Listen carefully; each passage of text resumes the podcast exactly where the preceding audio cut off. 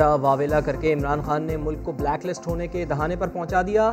تبدیلی نہیں، یہ تباہی ہے۔ Peoples Party chairman Bilawal Bhutto Zardari کی حکومت پر سخت تنقید، کہا، کرپشن کے خلاف عمران خان کی مہم دراصل قوم کے ساتھ ہونے والا ایک ایسا فراڈ ہے جس نے ملک کے روشن مستقبل پر بھی سوالیہ نشان لگا دیے۔ وزیر اعظم صاحب، فون پر ہیلو ہیلو کرنے کے ڈرامے سے ملک میں مہنگائی ختم نہیں ہو سکتی۔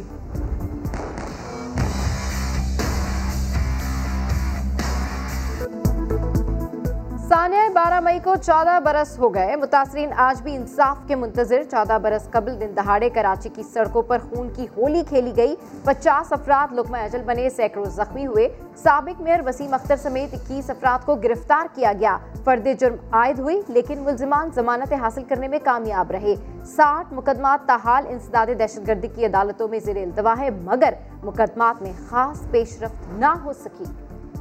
ریاست مخالف بیانات، نون لیگی رہنما جاوید لطیف کو عید جیل میں گزارنی پڑے گی۔ عدالت نے چودہ روزہ جوڈیشل ریمانڈ کا حکم دے دیا۔ عدالت کے اندر دہائی دیتے ہوئے جاوید لطیف بولے، اپنے گھر کو درست کرنے کی ضرورت ہے، ہم بات کریں تو غدار قرار دے دیا جاتا ہے۔ میں عدالت سے پوچھتا ہوں، میرا قصور کیا ہے؟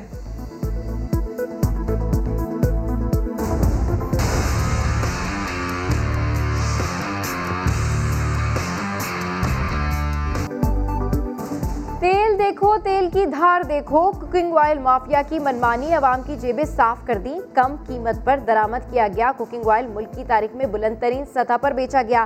ایک لیٹر کوکنگ آئل پر ساٹھ روپے اضافی وصول کیے گئے۔